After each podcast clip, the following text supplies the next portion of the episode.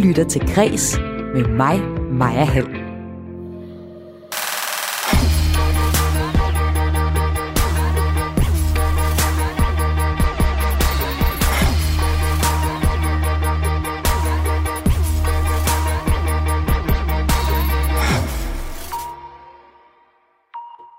En ny DR3-serie sætter fokus på en venindegruppe i ungdomspolitik på tværs af partier.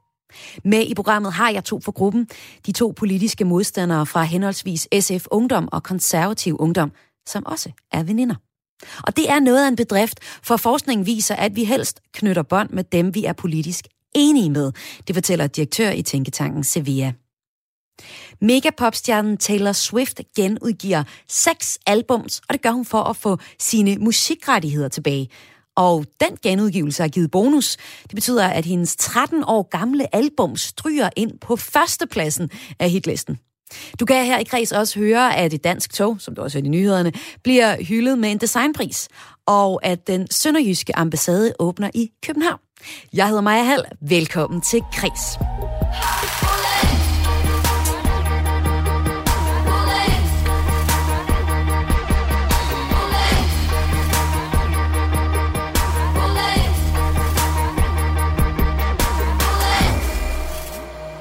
Og jeg starter med dagens tema om relationer på tværs af politik. Skål, skål, Vi er en gruppe af kvinder, der kæmper for at ændre verden. Vi er en brode skare af holdninger, men som ligesom alle sammen har det til fælles, at vi bruger helt vildt meget tid på politik. Man forandrer bare heller ikke samfundet, hvis man ikke også smider alt, hvad man har, når der for eksempel er valgkamp. Vi har brug for hinanden for at kunne klare os i et benhårdt miljø. Det er jo et psykisk spil, det her. Jeg er næsten for træt til grad, altså. Her var det et klip fra DR3-serien Benhårde Veninder, hvor man følger en venindegruppe i ungdomspolitik på tværs af politiske partier. Og jeg har øh, to af øh, veninderne med i øh, programmet nu, og jeg kan sige velkommen til både dig, Cecilia Iseni, næstformand i Konservativ Ungdom. Velkommen til. Mange tak. Og så kan jeg også sige velkommen til dig, Kira Peter Hansen, medlem af Europaparlamentet for SF. Tak. Og øh, Kira, først lad mig starte med dig. Hvordan er I overhovedet blevet veninder? Øh, jamen, det er faktisk en lidt, lidt sjov historie. Øh, det skete ved, at øh, Mette fra Venstre Ungdom, som også er med i serien, og jeg, øh, vi kunne bare se, at der var nogle rigtig, rigtig dygtige kvinder i ungdomspolitik, som vi ikke kendte så godt, men gerne ville lære bedre at kende. Så vi startede faktisk bare en gruppesamtale og spurgte, om de havde lyst til at mødes og drikke noget vin. Øh, så endte med at være 8. marts på kvindernes internationale kampdag, øh, og så skete det ligesom bare ud fra det. Men hvordan fandt du overhovedet på i første omgang at tage fat i en fra Venstre? Det er jo langt væk fra dit politiske ståsted. Ja, men jeg tror, jeg havde mødt Mette til nogle politiske debatter, mm. øh, og havde også mødt Cecilia i en politisk debat, og synes, hun var mega sej. Øh, så jeg tror, det var ud fra det, at vi tænkte, okay, vi kender godt hinanden, og vi kommer alligevel til at løbe ind i hinanden i politik, og så er det bare meget federe, hvis man har en god relation til hinanden. Og Cecilia, hvad bruger I så hinanden til som veninder? Jamen, jeg synes, vi bruger hinanden på vildt mange forskellige måder. Det, jeg generelt synes er virkelig fedt i vores venindegruppe, det er det der med, at man har nogen, der forstår, hvordan ungdomspolitik kan være så vigtigt for en, og politik generelt. Øhm, så jeg synes, vi bruger hinanden meget til sparring og til ligesom at altså, have nogen, der er der, når det også kan være lidt svært en gang imellem at være meget aktiv i politik. Altså, da jeg så de her afsnit af den her øh, DR3-serie, så var jeg sådan, hvordan filan har I fundet hinanden så mange unge kvinder, som har det til fælles, at I går op i politik, som I siger, men jo er fuldstændig vidt forskellige, jeg har vidt forskellige holdninger. Altså, øh, I synes jo, at samfundet grundlæggende skal indrettes fuldstændig forskelligt. Bliver I aldrig uvenner, Cecilia? Jo, uvenner måske så meget sagt. Jeg tror, jeg har svært ved at blive decideret sur på Kira, for eksempel. Over men, noget, men taler I slet ikke politik sammen? Jo, nogle gange, men øh, jeg tror, at vi er relativt gode til at holde os væk fra øh, de emner, der ligesom kan skabe stor splid. Og når vi så tager dem op, så er det også måske lidt mere en ironisk distance, fordi man jo godt ved, hvad der kommer til at ske. Okay, så hvad er et no-go? Hvad skal I aldrig snakke om, når I er ude? En, øh, en jeg tror, indvandringspolitik, den kan godt blive, altså flygtninge og indvandrere, den kan godt blive rimelig fejstig. Og du øh, griner, kan, kan jeg høre, ja. Ja, men jeg tror, det, det er meget rigtigt. Det er sådan et emne, som, som jeg i hvert fald prøver at undgå at diskutere med pigerne. Øhm, men jeg tror også, at det, at det handler om, at det er jo ikke at det der med at få udfordret vores holdninger, vi bruger hinanden til, for det bliver vi jo i vores dagligdag, og når vi er til politiske debatter, men mere det der med at kunne spare om, hvordan det er at være i politik, og hvordan man løser de konflikter, der, der allerede lige gennem, opstår gennem livet, og især i politik. Og det, og så også øh, fyre, det er noget, I taler om øh, i serien. Det kan man se, hvor blandt andet, lad os lige høre et klip her fra, øh, fra en bytur, I på sammen. Vi ser også godt ud. Altså, hold kæft, det er nogle lækre damer, der går igennem byen. Den ser meget øh, fancy ud, den der. Cosmo. Ja, Det er sådan en, de drikker i sexerne til. ja, ja, ja. Men det er jeg ser så meget sex and the City. Ej, jeg Og jeg det. kan bare virkelig relatere. Altså, det er mit liv. Jeg elsker bare det. Efter jeg er blevet single, gør Sex and the City comforts me. Altså, Præcis, jeg har været single i 21 år. Og der er rigtig meget city, ikke så meget sex. Tænk, at I også er seriøse politikere. Nej, hvor der bare bliver øh, fnidret over Sex and the City. Det er jo bare noget, I virkelig er glade for alle sammen, Kira. Altså, selvom I er politisk og enige, så virker det også til, at I ligner hinanden en, en hel del personlighedsmæssigt. Hvordan gør I det? Øh, jamen, jeg tror, vi, vi minder om hinanden ved, at vi alle sammen godt kan lide at have det sjovt, og at der sker noget i vores liv, øh, og har svært ved at sidde stille. Øh, og så er det jo også ved, at vi, vi sådan, øh, balancerer forskellige ting, altså om det er et følelsesliv, et studiejob og vores studie, og sådan, øh, har jo mange op- og nedtur på samme måde, fordi vi alle sammen er unge på det samme tidspunkt. Men omvendt, så er der også nogen, der vil sige, at øh, når man har lidt de samme personlighedstræk, øh, som når jeg ser serien, så er I mange, der godt går forrest og øh, tager teten og øh, råber højst, så kunne det måske også clashe lidt. Gør det det nogle gange, Kjær? Øh, ja, der er for eksempel et klip i vores sommerhustur, hvor jeg tror, Cecilia og jeg clasher en lille smule i, hvordan vi ligesom skal, skal strukturere den her øh, dag og opvask. Øhm, så jo, helt sikkert, jeg tror, at det, der også gør det nemmere for os, det er, at vi jo ikke konkurrerer internt i vores parti om, hvem der for eksempel skal tage teten på en eller anden kampagne, hmm. øh, men kan lave de samme opgaver sideløbende, og så ligesom tage, altså vi får lidt sådan, vil jeg sige, best of both worlds med både at få en masse muligheder i vores eget parti, og så kunne få nogle redskaber gennem hinanden til at løse dem bedst muligt. Så selvom I måske, nogle af jer, har lidt rundsav på albuerne, så har I ikke brug for de rundsav, når I er, er sammen i, som veninder. Præcis. Ja. Altså, titlen den er Benhårde Veninder. Og øh, Cecilia, jeg ved, at du synes, at der måske mangler lidt af det benhårde i serien. Hvad mener du med det? Jamen altså, der er jo rigtig meget veninder, og der kunne godt være lidt mere benhård. Altså jeg tror, jeg synes jo, at serien er virkelig fed, og jeg er rigtig glad for den. Øh, og jeg synes, den rigtig fint viser vores venskab. Men hvis det stod til mig, så kunne den godt have haft lidt mere politik med. Fordi jeg føler lidt, at den i tale sætter, at vi er benhårde. Men jeg synes ikke 100% den får vist, øh, hvor benhård kilder for eksempel er. Altså, at vi ikke får set kilder holde en tale i Europaparlamentet, vi ikke får set hende in action til en forhandling måske. Det synes jeg er ærgerligt. Øhm, men ja. Men Kira, hvad siger du til det?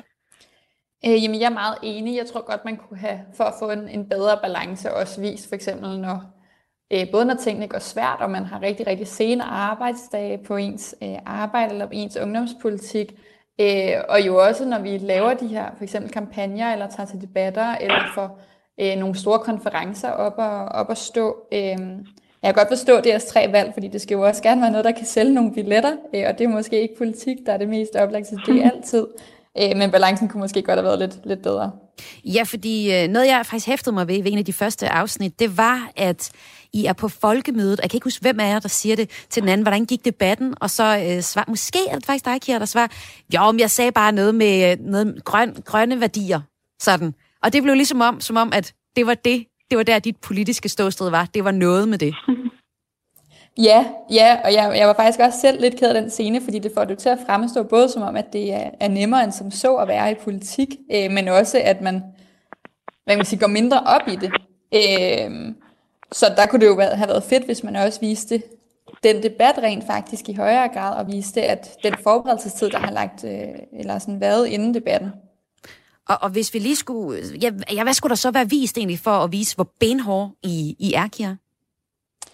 Øhm, jamen jeg tror, jeg kunne for eksempel godt have tænkt mig at se mere af sådan Cecilias arbejde i konservativ ungdom. Øh, for eksempel, hvordan de forbereder deres øh, skolestartskampagner og kommer ud på øh, gymnasier, ungdomsuddannelser, erhvervsskoler og, og taler med unge mennesker. Øh, eller nogle af de sådan strategiske diskussioner, de har, øh, og de sådan øh, politiske aftaler, som man også laver i ungdomspolitik, fordi det for mig er ret interessant at se, at de dynamikker, der er i ungdomspolitik, også kan ses i voksenpolitik, øh, og noget, som, som jeg ikke kender så godt fra SFU, men som jeg så tror jeg kunne være interessant at, at læse mere om.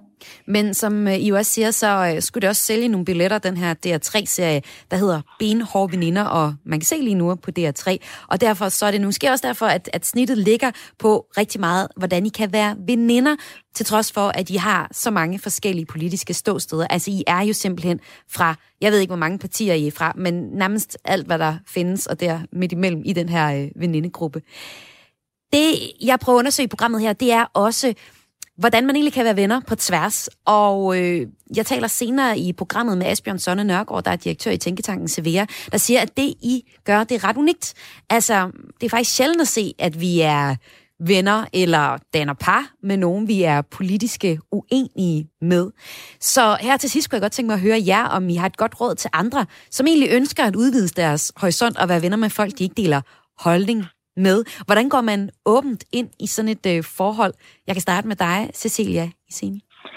Altså, jeg tror, at det er vigtigt at adskille personen og personligheden fra holdningen. Fordi selvfølgelig er vores holdninger et produkt af, hvem vi er som personer, men vores personligheder er jo meget mere end vores politiske ståsted. Så jeg tror, det er vigtigt, at efter man har haft den her diskussion, som Kira og jeg for eksempel også kan have nogle gange, at man så kan finde ud af at pakke det væk bagefter og sige, Nå, men jeg er jo ikke irriteret på Kira, jeg er bare irriteret over, at vi er uenige og så ligesom øh, adskille de to ting. Det tror jeg er rigtig vigtigt. Men ellers så tror jeg bare, at man skal prøve at være åben og prøve, i stedet for bare at sige, om jeg er uenig, så prøve at forstå, hvorfor folk mener det, de mener. Fordi typisk er der en ret god grund til, at de mener det, de gør, selvom man ikke nødvendigvis er enig i deres perspektiver. Og det må vel også være det, der ligger til grund for, at du tog fat i det hele til at starte med. Altså tog fat i, i den her venindegruppe, startede den. Øh, at du gerne ville have noget, noget perspektiver på nogle andre dele øh, af, af, af det at være ungdomspolitiker? Ja, det, det, det er klart. Det gør man jo. Ja, og øh, jeg skal selvfølgelig øh, også øh, høre dig, Kira Peter Hansen. Øh, hvad, hvad, hvad, er dit, hvad er dit gode råd til øh, en, der sidder derude, der eventuelt godt kunne tænke sig at være venner med nogen, der har et helt andet politisk øh, ståsted? Øh, jamen, helt sikkert at gøre det. Jeg synes, man kan få men, rigtig, Men jeg kan også meget. sige, nu siger I, okay, nu er jeg lidt kritisk. I siger begge ja. to, det er bare at gøre det. det er, man skal bare være åben. Jeg har det sådan her, jeg møder masser af mennesker, der synes noget andet, end jeg, end jeg synes. Og jeg overgår det helt ærligt, faktisk bare overhovedet ikke at sidde til sådan en familiemiddag og høre noget bundracistiske kommentar. Jeg gider faktisk ikke at høre om det. Hvordan, det kan jeg godt forstå. Hvordan bliver jeg, og det er jo mig, der ser det racistisk. Det er jo mig, der fortolker det sådan. Hvordan bliver jeg mere åben? Men jeg tror også, at og der er jo nok også den, selvom vores venindegruppe øh, er unik og spænder bredt, så har vi jo heller ikke nogen med for f.eks. Dansk Folkeparti eller Nye Borgerlige, øh, og det vil der nok heller ikke være plads til. Øh, så det skal man jo hmm. selvfølgelig også tage med, at selvom at, at vi har forskellige holdninger til, øh, til integrationspolitik, og der fra Cecilia til mig er meget, meget langt, øh, og det er et emne, vi bevidst, bevidst undgår, så har vi jo heller ikke yderpolerne. Øh, det ved jeg, det vil jeg for eksempel ikke kunne, kunne håndtere særlig godt. Det tror jeg er en god pointe. Så det første, man skal gå efter, det er faktisk at finde nogen, der synes lidt noget andet end en selv i virkeligheden, for at få noget andet indspark, i stedet for at bare gå efter nogen, der synes det modsatte af en selv.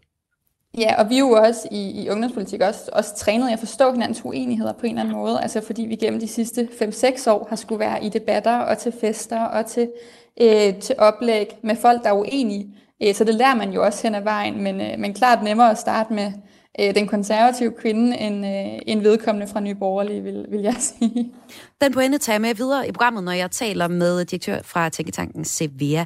Tak fordi I var med her, Cecilia Iseni, næstformand i Konservativ Ungdom, og Kira Peter Hansen, medlem af Europaparlamentet for SF. Tak fordi du måtte komme. Og altså to af de benhårde veninder fra DR3's serie af samme navn. Og som sagt, så taler jeg senere videre om emnet her at være venner på tværs af politisk holdninger. Men nu, der løfter jeg lige blikket for den konkrete historie og ser ud på nyhedsbilledet i dag. Og overskrifterne i kulturen lyder sådan her. IC3 er en overset designperle. Statens Kunstfond har uddelt litteraturens legater, og så er Tommy Ahlers blevet ambassadør for mere end en ting. Med hornmusik, kaffe og rundstykker indledte DSB i morges en ny æra i banernes historie. IC3, som af DSB bliver kaldt for fremtidens tog, blev sat i drift. Ja, sådan her lød det i TV-avisen den 13. januar 1990, det år, hvor jeg blev født. Og her 31 år efter, der fejrer jeg og IC3-togene 31 års fødselsdag. Og øh, ja, jeg har så ikke fået nogen pris, men det har IC3-togene. De bliver hædret med en designpris som en designperle, og det er selveste Statens Kunstfond, der har smidt en øh, plakette efter de blå sæder, og den aerodynamiske snude. Jeg ved ikke, om du lægger mærke til det, når du er nede på banerne og, og ser toget i dets fulde længde. Jeg overser det nok lidt. Jeg tog toget forleden. Jeg skal klart kigge efter den her aerodynamiske snude næste gang. Det er sådan, at hvert år, der tildeler Kunstfonden kunstnere og værker, der fortjener at få særlig opmærksomhed. Og ifølge legatudvalget for kunsthåndværk, der minder IC3-toget os om selve kerneværdierne og langtidsholdbarheden i godt dansk design. Kunstfondens legatudvalg for kunsthåndværk hæfter sig blandt andet ved IC3-togenes tidløse informationstavler hen over dørene. Det er de her røde tal. Jeg ved ikke, hvad tidløse det er, men det er de så. Og øh, så skal du nyde dem, så længe de varer, fordi i 2030 så bliver IC3-togene udfaset til fordel for nye elektriske tog. Og øh, så kan det være, at vi så skal se dem på museer. De er jo i hvert fald øh, et designkick værd. Du kan høre mere om den her premiering i øh, Firtoget, vores eftermiddagsprogram, senere i dag. Og så er der faktisk også mere nyt fra Statens Kunstfond. De har været ude og give nogle øh, penge videre. I går kunne 274 forfattere, illustratorer, tegneselskaber og oversættere nemlig juble over at have landet et legat. Og de blev jublet højlydt på øh, Facebook, mm, eller så skrev man som forfatter Kasper Kolding Nielsen, der ikke var blandt legatmodtagerne, fucking røv. Ja, han var ikke så glad. Det er sådan en ny fordeling, hvor der bliver givet øh, mere til færre for så at kunne give mindre til flere, er der uddelt 30 millioner og 930.000, øh, og de er så fordelt på en hel masse almindelige arbejdslegater, og så er der nogle debutantlegater, og så er øh, for eksempel en af dem, der har fået legat, det er Stine Pilgaard, og det er Niviak Corneliusen. Og så er der også Jens Blendstrup, øh, forfatter, der er meget, meget glad, og han skriver på Facebook, nu kan jeg skrive den roman, jeg gerne vil skrive, uden en puls på over 200. Eller måske netop med en puls på over 200. Nej, 2000. Den skal sgu være høj. Det er bare dejligt. Så tusind tak for filan, skriver Jens Blendstrup. Og så kan vi andre jo glæde os til, at uh, Blendstrup, Pilgaard og Corneliusen kommer med nye romaner inden så længe forhåbentlig. Moin. Ja, det er Sønderjysk for hej og farvel og alt muligt derimellem. Og det er sådan, at Sønderjyderne indtager nu hovedstaden. For som led i fejring af 100-året for genforeningen, så åbner Sønderjylland en satellitegn midt i dronningens København. På Bertel Torvaldsens plads, et senkast for Christianborg, kan man nemlig fra 10. til 15. maj besøge den sønderjyske ambassade.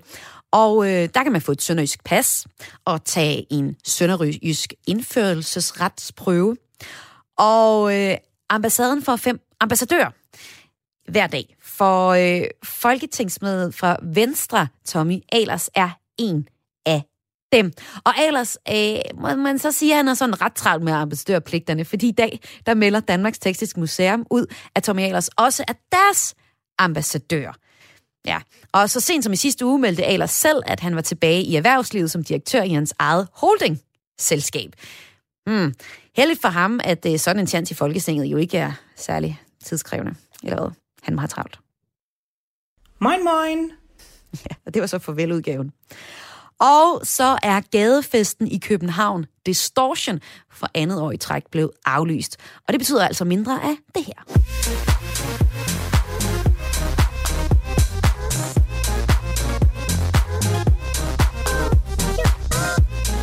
Og mindre af det her, det er til stor sorg for alle de, der elsker at feste i gaderne, og så nok også til stor lettelse for alle dem, der hader tis i opgange og baggårde i København.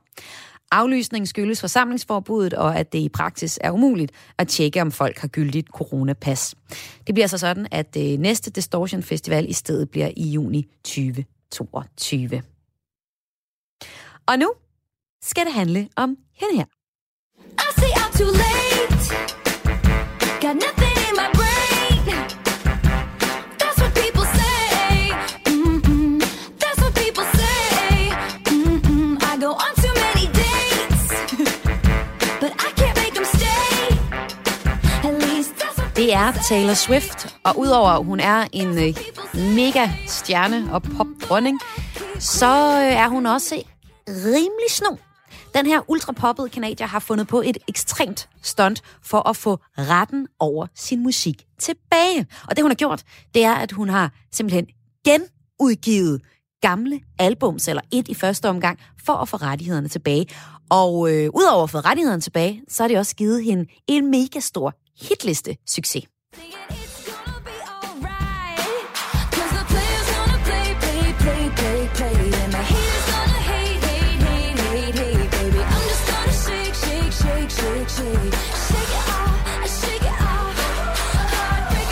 Og jeg vil faktisk gerne fortælle jer hele historien. Og den er sådan her, at øh, investeringsselskabet Ithaca opkørte øh, Taylor Swifts første pladeselskab, som hed Big Machine, i 2019. Dermed så tog de så ejerskab over indspillingerne af Taylor Swifts seks første albums. Og det brød hun så virkelig ikke om. Særligt ikke, fordi hun mente, at hun ikke kunne købe sin egen sang tilbage på rimelige vilkår. Og øh, hun siger for eksempel selv, Grundlæggende er min musikalske arv lagt i hænderne på en, der har forsøgt at ødelægge den. For mig er det her det værst tænkelige scenarie. Det er, hvad der sker, når man underskriver en kontrakt som 15-årig. Ja, det er altså også hårdkår, når man som 15-årig skriver under på noget. Det forstår jeg godt, selvom at det vist er gået rimelig okay for Taylor Swift efterfølgende. Men om ikke andet er det her så en historie om at miste retten til sin egen kunst. Og øh, for det ikke skal være løgn, at det startede med, at den her, øh, det her nummer, eller de her seks albums, de blev, øh, de ligesom blev beslaglagt i et pladeselskab, så skete der også det, at senere så er Taylor Swift sange blevet videre solgt til en endnu større investeringsfond i en, hal, en handel, der var over en milliard danske kroner værd, og nok nogle penge, hun ikke lige har set så meget til. Men så fandt Taylor Swift på et modsvar, der viser at være en rigtig god idé. Og det, hun har gjort, det er jo altså, hun har indspillet sine seks første plade, eller er i gang med at indspille sine seks første plader under nye kontraktforhold. Helt konkret så har hun startet med 2008-albummet øh, Fearless, som hun har genindspillet. Og når man ser på, på øh, Spotify, hvor hendes nummer øh, album ligger, så hedder det nu altså Fearless, parentes, Taylors version.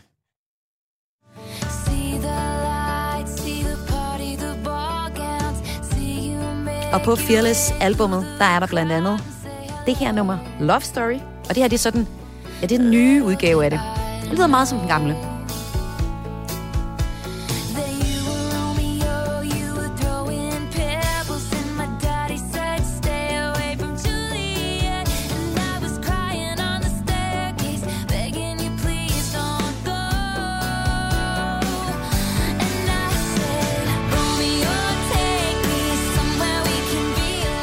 Og udover at Taylor Swift nu selv ejer nummeret her, og altså også det hele første album fra 2018 her, så har hun også slået flere hitliste-rekorder. Det er simpelthen sådan, at genindspilningen er gået direkte ind på førstepladsen på den amerikanske hitliste Billboard. Og jamen, der er så mange rekorder, hun har slået. En anden en, der kan nævnes, det er, at Swift er den første kvinde, der har haft hele tre album på toppen af den amerikanske hitliste på mindre end et år. Boom! Så gav hun lige pladeselskaberne tilbage igen ved at kræve sin ret som popmusiker, både ved at have retten til sin egen musik, men jo så også lige bevise over for alle, at hun virkelig laver noget god musik. Jeg ved ikke, om man sådan skal have ondt af den nu ret rige Taylor Swift, eller man skal have ondt af den ret rige forretningsmand Scooter, Scooter Brown, der stod bag købet og videresalget af hendes musik. Men det er da en ret vild kamp om rettigheder, og principielt skræmmende, at man som kunstner ikke nødvendigvis ejer sin kunst. Lad os lige kigge på den her genindspilning, fordi den har anmelderne selvfølgelig forsøgt at øh, anmelde. Men hvordan anmelder man et, en genindspilning? Øh, og nummerne lyder ret meget. Jamen, lad, mig lige, lad mig lige vise her. Ja.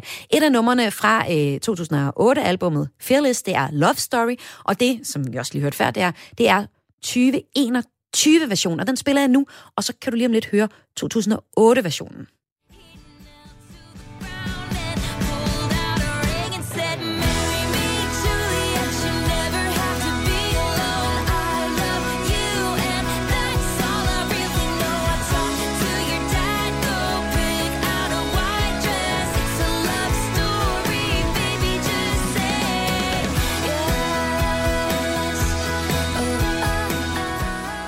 Er. så det her det er altså Love Story i en 2021-version, hvor øh, Taylor Swift er så lige blevet 13 år ældre, end da hun sang sangen første gang.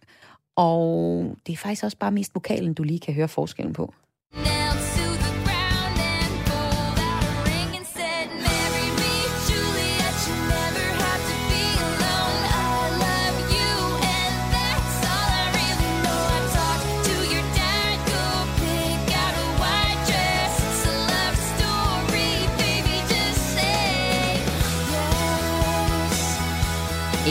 Det lyder ret ens, og det gør hele albumsen, altså begge albums, både 2008 og 2021 albumsen. Og det har jo også været meningen. Altså Taylor Swift har jo bare været sådan, jeg claimer lige min egen musik igen. Hvordan anmelder som det? Jamen, anmelderne, de har været lidt i vidrede over, hvordan de skal anmelde hende, men generelt så giver de en ret pæne anmeldelser. Og jeg vil gerne lige øh, tage et eksempel ud, som øh, Gaffa skriver om tekstuniverset, som er præget af ret mange prinsesser på det her øh, 2008-album. Han skal, øh, anmelderen skriver her. En anden ting, man også kunne frygte, var, at det materiale, hun skrev som 18-årig, ville virke lettere plat og barnligt at genindspille som 31-årig. Som når man finder sin gamle teenage-dagbog og kun kan grine af sit yngre og naive jegs forestilling om kærlighed. Men overraskende nok har mange af sangene modnet sig i takt med Taylor selv. Og eksempelvis et nummer som 15 mm, fremstår i dag mere relevant og livsklog i sin tilbageskuen på hendes 15-årige jeg, end det gjorde, da hun kun var et par år ældre i 2018. Og øh, jeg synes da, at vi skal prøve at høre lige præcis øh, det nummer, altså 15, og nu skal jeg lige finde det frem her. Mm, der var det.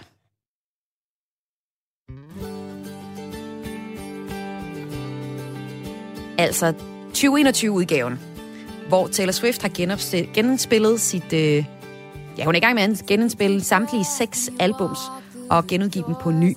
Så måske kommer der flere rekorder end dem, hun allerede har fået i første omgang her. Til den her historie har jeg læst Politikken, GAFA og på Taylor Swifts egen hjemmeside. Og nu skal jeg ikke snakke længere hen over Taylor Swift til alle fansene. Her får I 15 i Taylors version. It's the first minute. Next four years in this town. Hoping one of those senior boys will wink at you and say,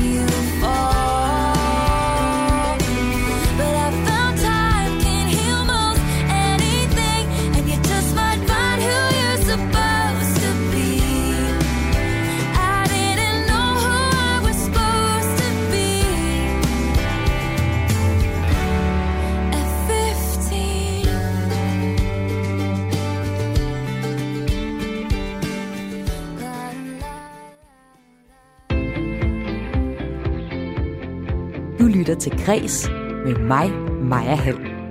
Og nu tilbage til dagens tema om relationer på tværs af politik. Politik er jo både det, der sådan har samlet os. Sammenhold! Sammenhold med det! Men det er også meget det, der splitter os. Man er sådan lidt en kælling, hvis man melder afbud på dagen, ikke? Men det kan selvfølgelig også være svært ikke ligesom at sammenligne sig for meget med hinanden. Fuck mand, jeg kan da virkelig godt føle, at jeg sakker bagud nogle gange. Jeg håber at de bare kommer til at indtage statsministeriet. Samtidig håber jeg det jo ikke helt. Jeg vil jo gerne have, at det er en fra mit eget parti, som sidder på de poster. Vi behøver slet ikke at mene det samme for at være virkelig gode veninder. Her hørte vi igen lidt af DR3-serien Benhårde Veninder, som handler om relationer på tværs af politik. Det er nemlig mit tema her i dag. Og nu kan jeg sige velkommen til dig, Asbjørn Sonne Nørgaard, direktør i Tænketanken Sevilla. Velkommen til. Mm, tak for det. Du er også Ph.D. i statskundskab og forfatter til bogen Den politiske personlighed, vælgere og politikere i Danmark. Mm. I serien Benhårde Veninder hører vi om en pigegruppe, som er venner på tværs af politiske partier, men i virkelighedens verden, så er det ikke så nemt. Så det skal jeg jo høre dig om først og fremmest, Asbjørn. Hvorfor er det så svært for os at være venner eller kærester med folk, vi er uenige med i politisk? Ja, det er noget sjovt noget, hvorfor det er så svært, men, øh, men det viser sig, at vi, vi øh, mest hugger op med, med nogen, som vi grundlæggende deler politiske værdier med. Øh, det kan måske også være svært aften efter aften at sidde ved, ved aftenbordet, når man kommer længere hen i livet, eller have diskussioner, hvor man grundlæggende er uenig om, om, om øh, store politiske værdier. Så, øh, så det kan ske, det er for konfliktfyldt at, at være øh, og dele, dele seng og aftenbord og øh, tætte venskaber med nogen, man grundlæggende er uenig med. Hvilken rolle spiller personlighed egentlig i vores relationer? Fordi der har vi jo mm. en anden faktor for, om vi kan være venner eller den par.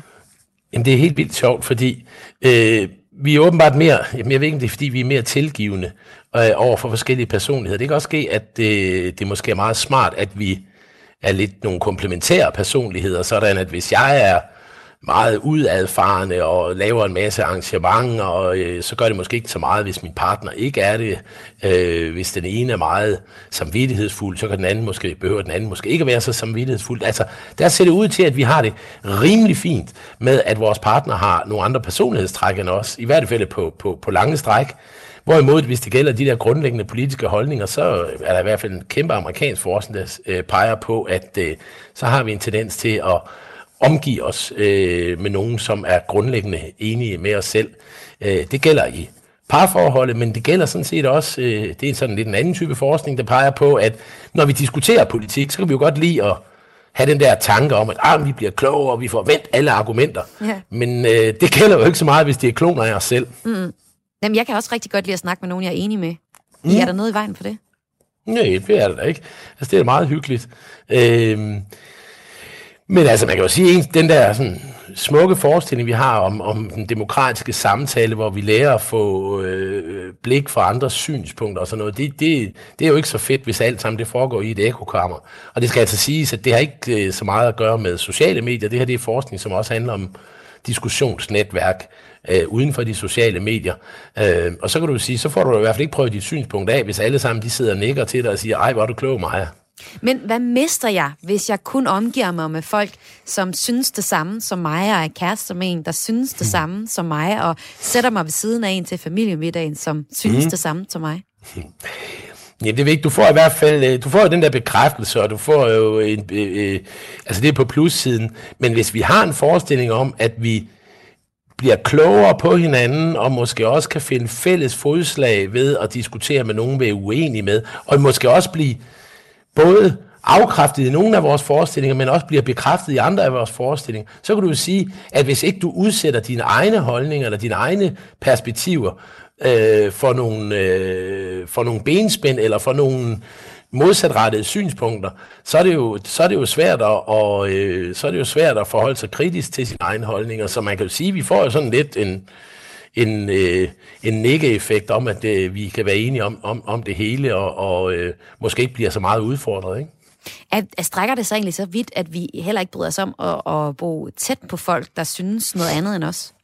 Mm, der har været noget amerikansk forskning, der har peget på det, om at øh, man ikke har lyst til at bo øh, øh, ved nogen, som, som, øh, som er meget politisk, man er meget politisk uenig med, men altså, politik er nok også lidt mere polariseret i USA, end det er i Danmark, trods alt. Mm. Øh, men altså, øh, jeg, jeg, jeg, ved, jeg ved ikke, om man, man kunne udstrække det til, øh, til danske forhold. Nu kan man sige, vi er i forvejen enormt konforme i den måde, vi, vi bor på, fordi hvis det er et rigt kvarter, så bor der mærkeligt nok hovedsageligt rige mennesker.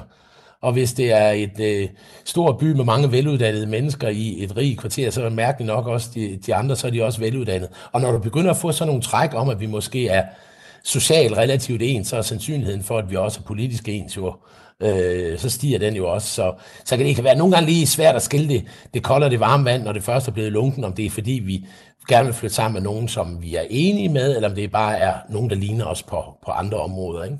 Ja, det måske sker, fordi vi er, befær- er færdes de samme steder. Ja, ja. men øh, altså med det der med politiske diskussioner og så videre, der er der altså, men, der ja. er der altså en tendens til, at vi, vi primært diskuterer med dem, vi er øh, på lange strækker enige med. Ej, men det er da heller ikke noget federe, end at sidde sådan en Nej. sen fredag aften over et glas rødvin, og så præcis. bare være sådan nogenlunde enige med hinanden ja, om tingene. Ellers præcis. så bliver det så ubehageligt jo. Men man kan så sige, at det kan jo godt bidrage lidt til, at vi så kan se dem der, der nu ikke sidder omkring vores bord. Mm omkring vores rødvin og sidde og sige, jamen det er da også fuldstændig tåbeligt. Vi sidder mm. her jeg har regnet altså, det hele ud. Hele, hele regnet det hele ud. Ikke? Ja. Og, altså, og en million fluer kan ikke tage fejl, vel, Nej. som der står på Maggis Pizza i Aarhus. Ikke? Ja. Altså, når vi alle sammen er enige omkring det her bord, så kan det da, er det da helt skød, at de andre ikke er enige med os. Men, men, men, men, Asbjørn, men så... hvis vi i forvejen øh, har selekteret og sidder med dem, vi, vi, øh, vi er enige med, så, så bliver det jo lidt et, et fortegnet billede, vi får af virkeligheden. Så nu, nu snakker vi jo så om relationer i virkeligheden. Altså der, hvor vi sidder og snakker sammen på en café, øh, mødes med vores venner, øh, er kærester mm. med nogen, og vi er enige. Men så er der jo hele internettet. Er der ikke mm. rigeligt med uenighed der?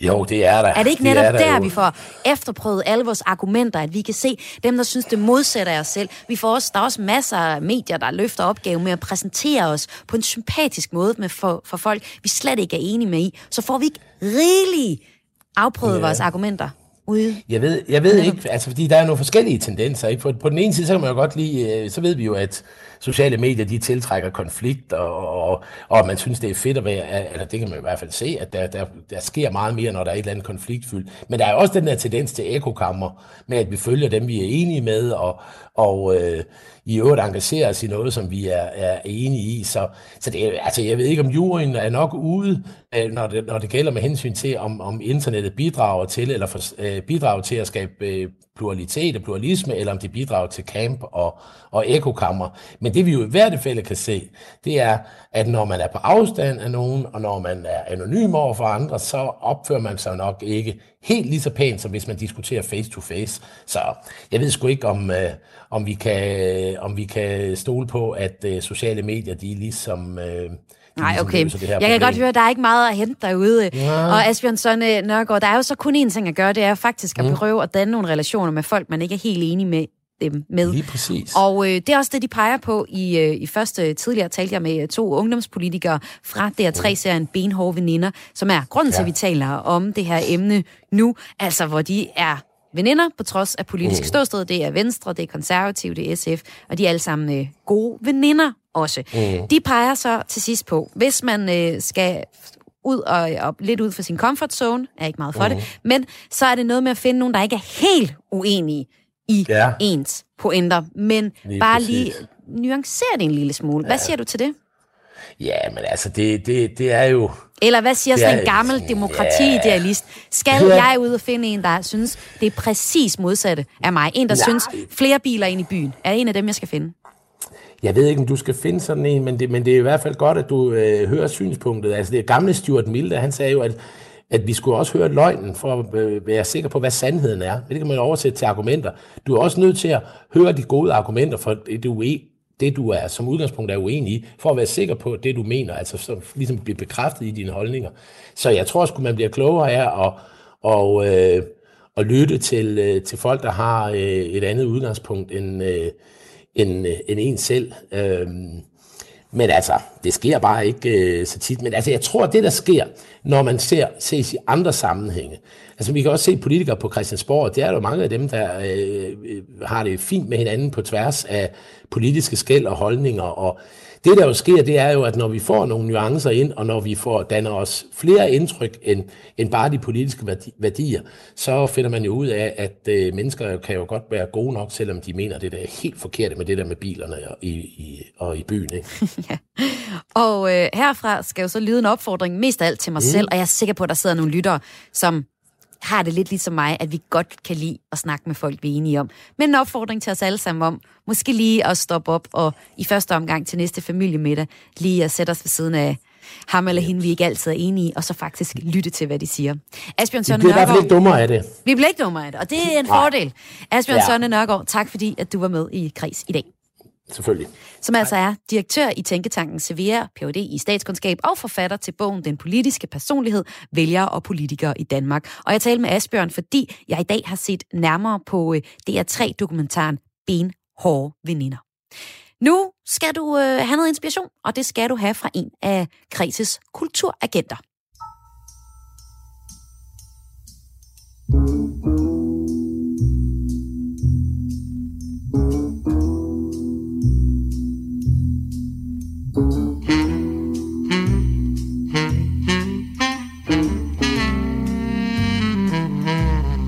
Det er nemlig sådan, at her på Kreds har vi øh, samlet et stærkt hold af kulturagenter, og det er syv forskellige danskere, der bor fordelt rundt i hele landet, og som vil anbefale dig og mig de bedste kulturoplevelser der, hvor de bor. Man kan sige, det er sådan en slags lokal guide, der kan præsentere dig for nogle af de oplevelser, du måske ikke opdager af dig selv.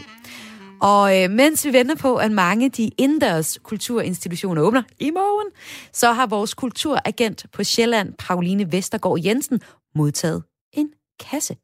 En kulturkasse. En kasse, som ikke bare var en kulturoplevelse for hende selv, men også for hendes seksårige datter. Og her fortæller hun lidt om kassen og giver en anmeldelse af den. Jeg har modtaget en kreakasse, og det er øh, lavet af Shane, som man måske kender fra Shanes verden, og Imran Rashid, som er speciallæge og forfatter og ekspert i digital sundhed. De har lavet de her øh, små kreakasser, der kan blive sendt ud til kreative børnefamilier. Og de her kasser, de er fulde af karton og bånd og perler og klistermærker og piberenser og alt, hvad et kreativt børnehjerte det ligesom kan begære. Og det er især fordi, der næsten er glimmer på det hele. Det var i hvert fald det, der vagte stor begejstring herhjemme. Og til hver øh, kasse, så er der så nogle øh, faktasheets og små opgaver, og man kan gå ind og se nogle små byggefilm med Shane. Og så skal man så selv spæde op med genbrugsmaterialer. Målgruppen, det er øh, fra fem år op efter, og sammen med voksne, der ligesom gider at være kreativ med dem. Man kan vælge at abonnere og få tilsendt en kasse i syv måneder, eller man kan vælge at købe en enkelt kasse, og det var det, jeg gjorde. Og hver af de her kasser, de arbejder som et begreb. Det kunne være innovation, taknemmelighed, empati, viljestyrke, kreativitet osv. Og det har ligesom til hensigt at udvikle barnets hjerne, øh, så man kan udvikle både sådan menneskelige egenskaber og stimulere øh, fantasien øh, på samme måde. Og det var måske egentlig det, der gjorde, at jeg blev draget mod kreakassen. Fordi jeg synes, at det her med fantasi er utrolig interessant. Og det er måske fordi, jeg er lærer, og måske fordi, særligt fordi jeg er teaterlærer, og bruger ret meget tid på at genskabe den her evne, det er at kunne være fantasifuld hos mine elever. Altså, at de skal give slip på alt det, der hæmmer en, for det er ligesom det, de har lært at skulle. Nå, vi modtager den her øh, kreakasse, der, øh, hvor man skulle opbygge et gammelt teater. Og, øh, og det skulle så arbejde med begrebet anerkendelse. Og det var sådan som at modtage en øh, skatkiste, da vi åbnede den her. I ved, hvor, man sådan, hvor det lyser op i ens hoved. Det var bare ikke guld, det var glimmer, der lyste op i ens hoved. Det var i hvert fald sådan min seksårige datter havde det, da hun åbnede den her, så var det bare, nej, vi skal i gang. Og vi, vi så den her byggevideo med Shane, der fortalte lidt om, hvordan han havde bygget sit teater. Og så gik vi bare i gang. Tiden den fløj afsted, og vi tømte ligesom den ene limstolampul efter den anden, og vi kastede rundt os med pap og toiletpapirsruller og glimmer. Og min datter, hun kunne til at starte med slet ikke vente med at komme i gang med at lave de her figurer, så vi kunne komme i gang med at spille teater. Men der gik lige sådan lidt tid, før hun sådan kunne fordybe sig i, øh, i opbygningen af teatret, og ikke bare glæde sig til lejen. Og det er bare en fed måde at være sammen på, det her med at være kreativ. I hvert fald for os, fordi det er noget, vi begge to synes er mega sjovt. Så vi fik jo en hel masse gode snakke, og var sammen om at få de her idéer til udsmykningen af vores teater. Jeg følte til gengæld, at jeg sådan havde forpligtet mig til at tale om anerkendelse. Det var ligesom det, der stod uden på kassen, da jeg fik den. At, at øh, jeg havde sådan forstået, at når man fik den her kasse, så skulle man, øh, så handlede opbygningen af teater også en, en, om anerkendelse. Og at øh, jeg, havde, jeg tænkte, at hun skulle have en fornemmelse af begrebet anerkendelse, så den her kasse jo handlede om. Og jo, jo, vi læste historien, der var om det her gamle teater, og hvordan skuespilleren Hamlet godt ville have at vide, at han var god, og jeg læste det der faktaark og blev voksen klog på anerkendelse. Men det var, altså det var totalt spacey for min datter, når jeg prøvede at sige, ja, nu skal vi være kreative og tale om anerkendelse. Så øh, altså, det fløj lidt over hovedet på hende, og jeg må også indrømme, at jeg havde ret svært ved at koble de der samtaler op på limpistoler og guldbånd. Men måske kommer den samtale, når vi har lavet de her figurer, og vi kan spille teater med dem, og måske snakke om, at skuespillerne har brug for anerkendelse. Øh, og der var også nogle opgaveark, hvor man kunne øh, skulle rose hinanden hver dag og give hinanden anerkendelse. Øh, men jeg ved ikke, om jeg synes helt, det passede ind i den der, de der kreative øh, syslerier. Ja, vi brugte halvanden time, og hvis lillebror havde givet os lov, så kunne vi have brugt meget mere. Øhm, men jeg forestiller mig, at det for eksempel kunne være mega læks op til sådan en regnvåd efterårsferie, at man øh, købte sådan en kreakasse, og så kunne man sysle med det on og off sådan en hel uge. Det tror jeg er det, jeg skal gøre næste gang i hvert fald. Hvis jeg skulle give kreakassen øh, en ud af seks limpistoler, så vil jeg give den fem limpistoler. Fordi fantasi er en muskel, der skal trænes og vedligeholdes gennem hele livet. Og jeg mener jo, at vi skal forsøge at forlænge det her øh, den her tid hos vores børn, hvor fantasien og kreativiteten flyder frit og uden modstand. Og det synes jeg er kreativ. Nej, at kreakassen er et godt redskab til. Også fordi min datter sagde ordene, jeg elsker det her. Så det bliver 5 ud af 6 limpistoler. Og hvorfor ikke 6? Ja, fordi jeg synes, det er lidt dyrt. Jeg synes ikke, at den skal have seks limstoler, fordi at, øh, jeg synes, at øh, 269 kroner for lidt glimmer og bånd, det måske er en lille smule peberet, og at jeg ikke synes, at det her anerkendelsesbegreb, at det blev næsten mere forvirrende, end det blev, øh, end det blev godt. Perfekt, Pauline. Det var simpelthen bare en gave for os, og nogen som os, der skal have og her var det Karoline Kjær Hansen, som øh, lige prøvede at sige tak til øh, Pauline Vestergaard Jensen på Sjælland, der er vores kulturagent, og øh, som gav altså fem ud af seks limpistoler til øh, Shane og Kreakassen, som øh, var det øh, den kulturting, som øh, blev anmeldt i øh, vores, af vores kulturagent øh, i, øh, i dag. Og i næste tirsdag, så er der en ny kulturagent fra et andet sted i landet, der kommer til at give en anmeldelse af noget, man kan opleve der, hvor de bor.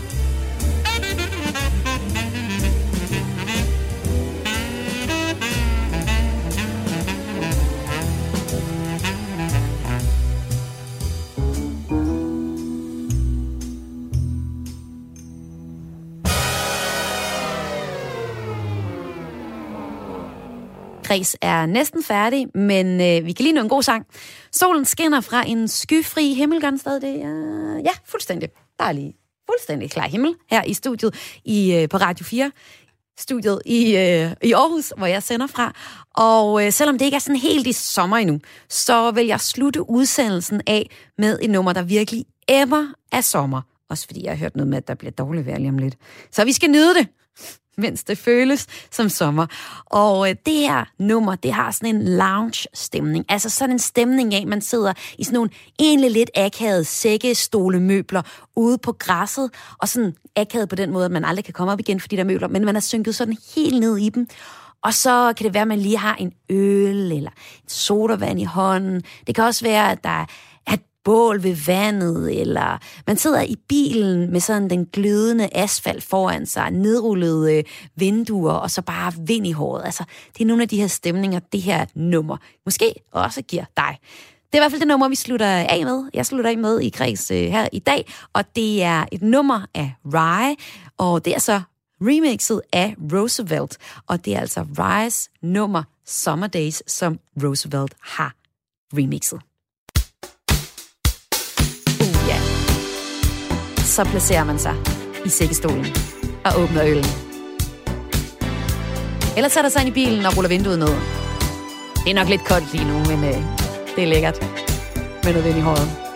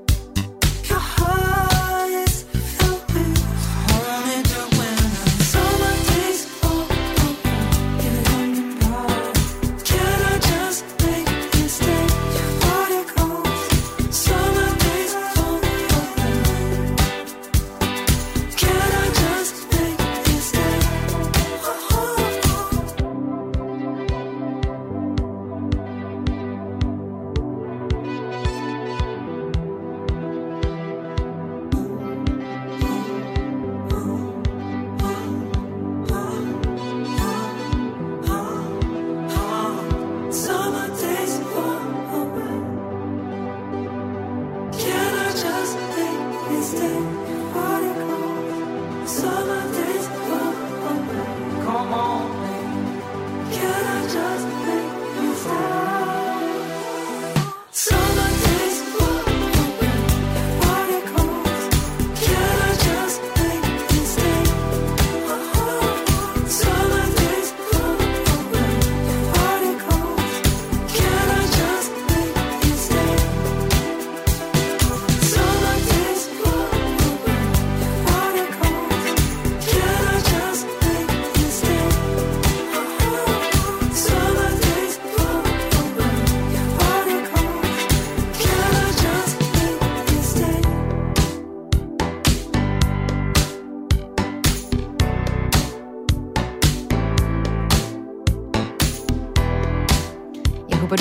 lidt sommerstemning her på Roosevelts remix af Rise nummer Summer Days.